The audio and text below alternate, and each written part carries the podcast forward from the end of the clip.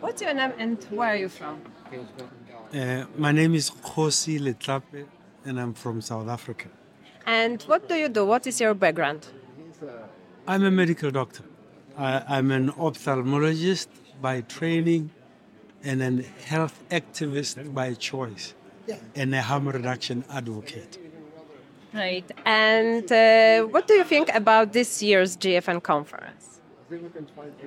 I, think it's a, it's a good conference. Uh, this is the first time I come to the physical conference post COVID, and uh, I think the time is now for all the components that work around non combustible nicotine to work together rather than work against each other.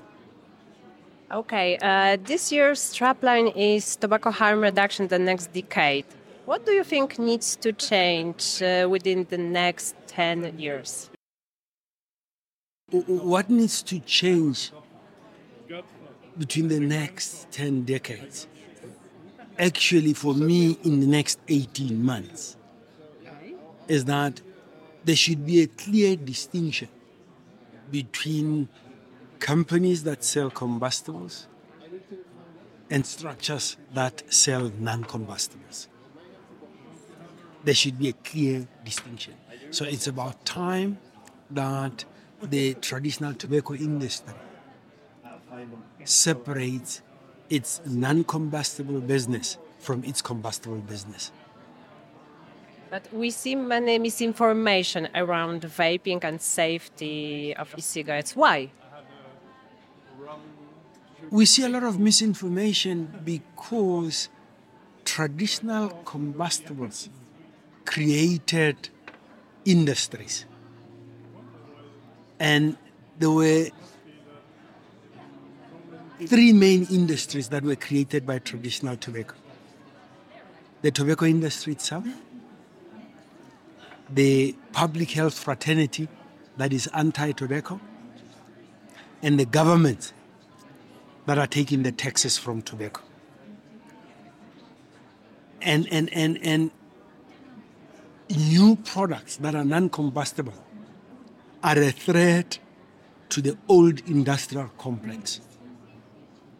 So the traditional tobacco companies are threatened because the new products might wipe them out governments are threatened because they're invested in the traditional product.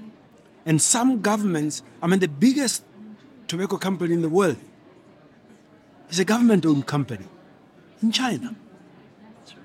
Okay. And the public healthcare world, careers have been formed on being anti combustibles. So when you have alternatives to the combustible products, those careers are threatened. And it is basically from those careers of public health experts that are anti tobacco and the fact that the WHO has adopted an anti tobacco stance that that complex is threatened. So, what has happened over the last 15, 20 years is the anti tobacco lobby group, public health and WHO, have falsely said the alternatives are coming from the industry when a lot of them were independent companies, but they've driven it into the hands of the industrial complex. So now we are in a situation where the solution, the alternatives to combustible, are now controlled by the industry. And they need to thank the WHO and public health for that. But that's water under the, the bridge.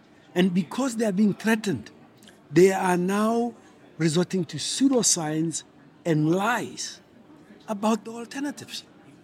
And that, for me, is what I find frightening as a medical doctor.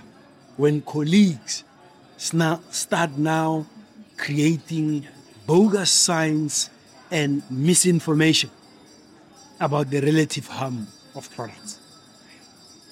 Thank you so much.